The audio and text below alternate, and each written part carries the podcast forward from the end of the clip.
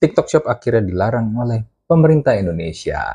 Nah, pertanyaannya sekarang adalah apakah UMKM seperti pedagang di pasar Tanah Abang bakal rame lagi atau tidak?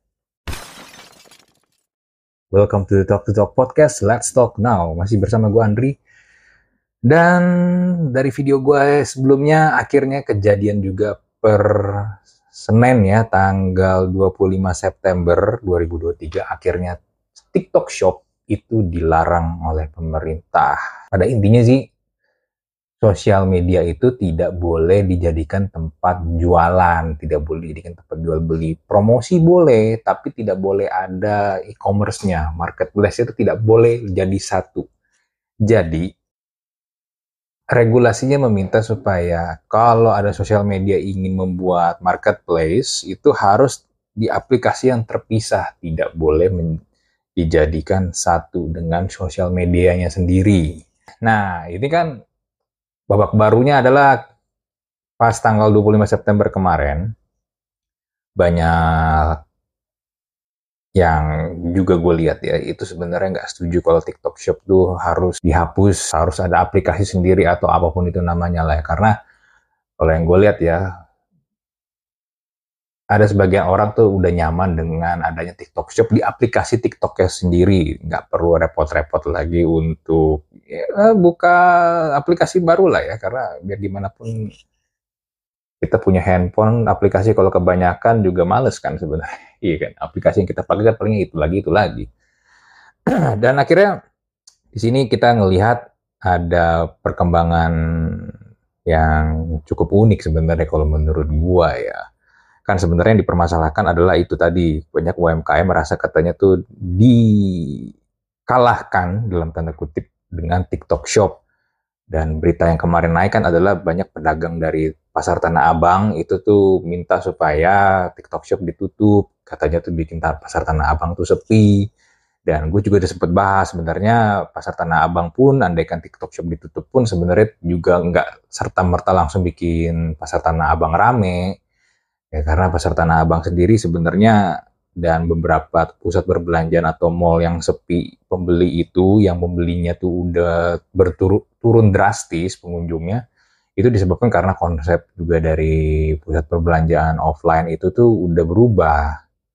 Udah bukan hanya tempat jual beli doang tapi sudah menjadi tempat yang komunal tempat orang ngumpul teman orang nongkrong tempat orang hangout ngobrol ngopi sambil makan. Dan ya kalau tempat lu jualan itu tidak bisa mengubah atau menjadikan konsepnya komunal, ya mau semua online marketplace ditutup juga susah gitu loh. Karena ya memang sekarang behavior orang tuh udah shifting ke arah situ. Nah, tapi gini, yang menarik adalah yang mungkin yang bisa gue sorot adalah pas lagi tanggal 25 kemarin itu, pas lagi ada rapat bareng Presiden Jokowi, ini nih mungkin juga ada yang mempermasalahkan juga atau ada yang notice juga. Ini gue kutip berita dari Kompas ya. Dari kompas.com bahwa judulnya adalah Wisnu Utama ikut berapat bareng Jokowi soal larangan sosial e-commerce bertransaksi. Nah, buat catatan aja, kalau Pak Wisnu Utama ini adalah komisaris dari salah satu online marketplace yang notabene adalah kompetitornya TikTok Shop. Ini gue bacain beritanya. Komisaris Goto Wisnu Utama Kusubandio turut hadir dalam rapat terbatas Kabinet Indonesia Maju terkait perdagangan via media sosial di Istana Kepresiden Jakarta. Selasa 26 September 2023. Menteri Investasi Bahlil Lahadalia mengakui kehadiran Wisnu Utama dalam rapat tersebut. Tetapi ia tidak tahu Wisnu Utama hadir dalam kapasitasnya sebagai apa ada, ada. Saya nggak tahu dia sebagai apa. Tapi yang jelas dia diundang. Kata Bahlil di Kompleks Istana Kepresidenan Jakarta. Dalam foto yang dirilis Biro Pers Sekretariat Presiden, ex-menteri pariwisata dan ekonomi kreatif itu tampak duduk satu meja dengan Jokowi, Wakil Presiden Maruf Amin, serta para menteri dan kepala lembaga. Pihak Istana Kepresidenan mau maupun Wisnu Utama belum memberikan respon ketika ditanya soal kehadirannya di rapat kabinet kemarin. Selain menjabat sebagai komisaris Goto, pria yang lama berkecimpung di dunia televisi itu juga menjabat sebagai komisaris utama Telkomsel sejak Februari 2021. Adapun salah satu hasil rapat yang dihadiri Wisnu Utama kemarin adalah pemerintah melarang sosial e-commerce bertransaksi langsung di platform media sosial. Sosial e-commerce itu hanya boleh memfasilitasi promosi barang atau jasa, tidak boleh transaksi langsung. Bayar langsung nggak boleh lagi, ujar Menteri Perdagangan Zulkifli Hasan sesuai rapat Senin. Dia hanya boleh promosi seperti TV, iklan boleh tapi nggak bisa jualan, nggak bisa terima uang, jadi dia semacam platform digital. Tugasnya mempromosikan lanjut dia. Untuk itu pemerintah akan merevisi peraturan Menteri Perdagangan nomor 50 tahun 2020 tentang ketentuan perizinan usaha, periklanan, pembinaan, dan pengawasan pelaku usaha dalam perdagangan melalui sistem elektronik. Revisi tersebut juga akan mengatur bahwa sosial e-commerce ke depan bisa ditutup apabila tetap nekat berjualan usai diberi teguran dari Kementerian Komunikasi dan Informatika. Adapun kebijakan ini dibuat merespon keluhan pedagang yang omsetnya merosot akibat perdagangan berbasis elektronik melalui media sosial atau sosial e-commerce. Karena kita tahu berefek pada UMKM, kepada produksi di usaha kecil, usaha mikro, dan juga pada pasar. Ada pasar di beberapa pasar mulai anjlok menurun karena serbuan. Ujar Jokowi di kawasan ibu kota Nusantara, Kalimantan Timur. Oke, itu beritanya jadi ada tadi ya, ada komisaris dari salah satu perusahaan kompetitor TikTok Shop ikut rapat. Hmm, walaupun katanya di sini tidak tahu kapasitas sebagai apa. Lalu juga ada berita di kata data di kata data di sini bilang judulnya Wisnu Utama hadiri rapat terbatas bukan dalam kapasitasnya sebagai komisaris Goto. Kehadiran Wisnu Utama dalam rapat terbatas dengan Presiden Jokowi di Istana Merdeka bukan dalam kapasitasnya sebagai komisaris Goto dalam keterangannya. Wisnu Utama mengakui dirinya diundang untuk dimintai masukan terkait invers, inform, transformasi digital secara umum Mungkin karena latar belakang pekerjaan saya yang datang dari industri media digital, infrastruktur digital, ekonomi digital, dan industri kreatif yang juga erat dengan digital. Tulis pernyataan singkat Wisnu Utama Rabu 27 September. Nah, berarti dia diundangnya ini dalam kapasitasnya sebagai pakar nih ya, pakar digital. Tapi yang gue bingung adalah dari sekian banyak orang-orang yang terlibat dalam dunia digital, kenapa yang diundangnya adalah komisaris dari kompetitornya TikTok Shop? Kenapa enggak yang lain? Nah, itu mungkin yang jadi pertanyaan, kenapa diundangnya seperti itu? Mungkin Anda, para pendengar Talk to Talk, tahu alasannya apa mungkin boleh ya coba coba ditulis di kolom komen kalau sebuah sih nggak tahu kenapa tapi kalau dari jawabannya adalah karena ya ini dibilangnya sebagai orang ini aja praktisi pakar. Nah, lalu perkembangan berikutnya adalah akhirnya CEO TikTok itu ketemu dengan Pak Luhut Binsar Panjaitan. Dan kalau di IDN Times, Pak Luhut bilang, saya kira nggak ada masalah, kemarin TikTok ketemu CEO-nya sama saya, jadi mereka juga menerima, katanya. Jadi, ini CEO TikTok pun menerima peraturannya. Jadi sebenarnya ini ujungnya jadi gue bilang ya udahlah jadi semuanya ya sama-sama senang aja sama-sama tahu harus ngapain lah ya kalau bisa dibilang. Karena gue rasa juga TikTok juga nggak akan macam-macam lah ya di kalau mereka ingin tetap bisa beroperasi di Indonesia of course dia harus mengikuti peraturan-peraturan yang ada di negara ini.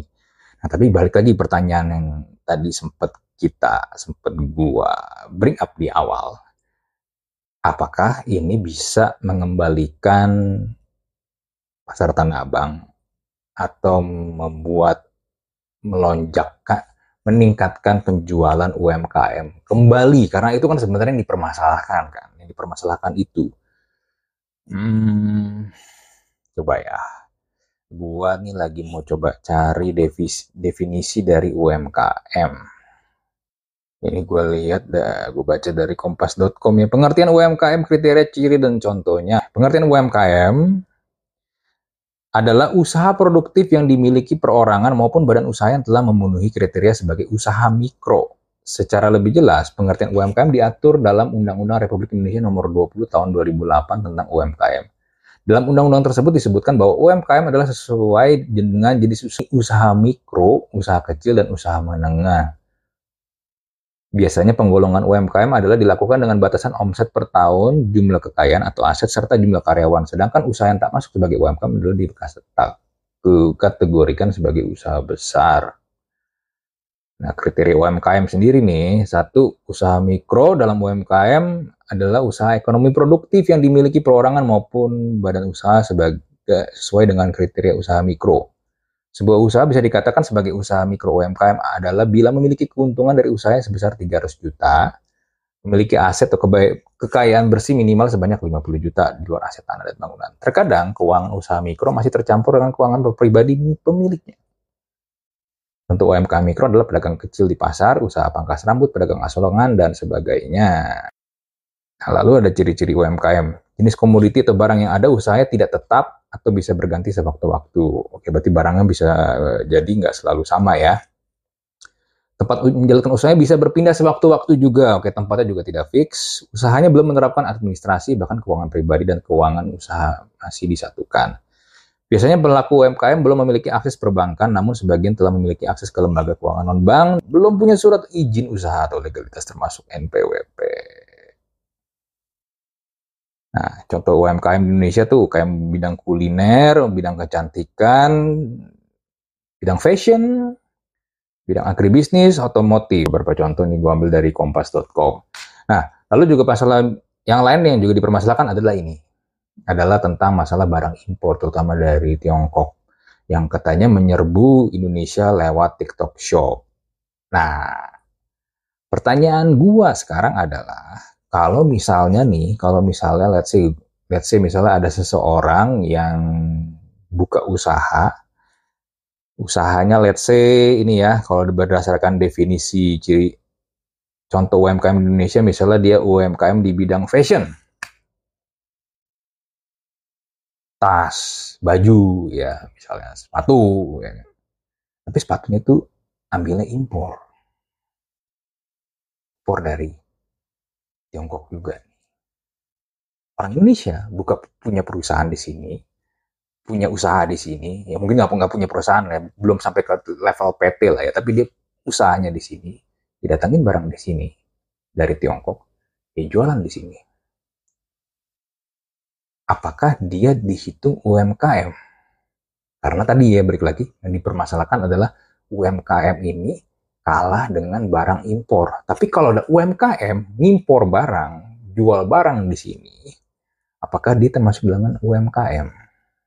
Lalu yang berikutnya, kalau di marketplace lain juga ada barang-barang impor, kan banyak UMKM juga jualan di marketplace ya, selain di TikTok Shop, apakah itu juga dihitung sebagai UMKM? Karena mereka ini juga berkontribusi nih untuk datangin barang impor ke Indonesia, jualan di Indonesia. Nah, itu UMKM enggak? Ataukah memang UMKM itu memang harus memproduksi barangnya sendiri atau enggak? Nah ini kan bias nih di sini. Gue nggak tahu nanti di peraturan itu nanti akan bakal di ini nggak ya dirinci nggak ya seperti itu.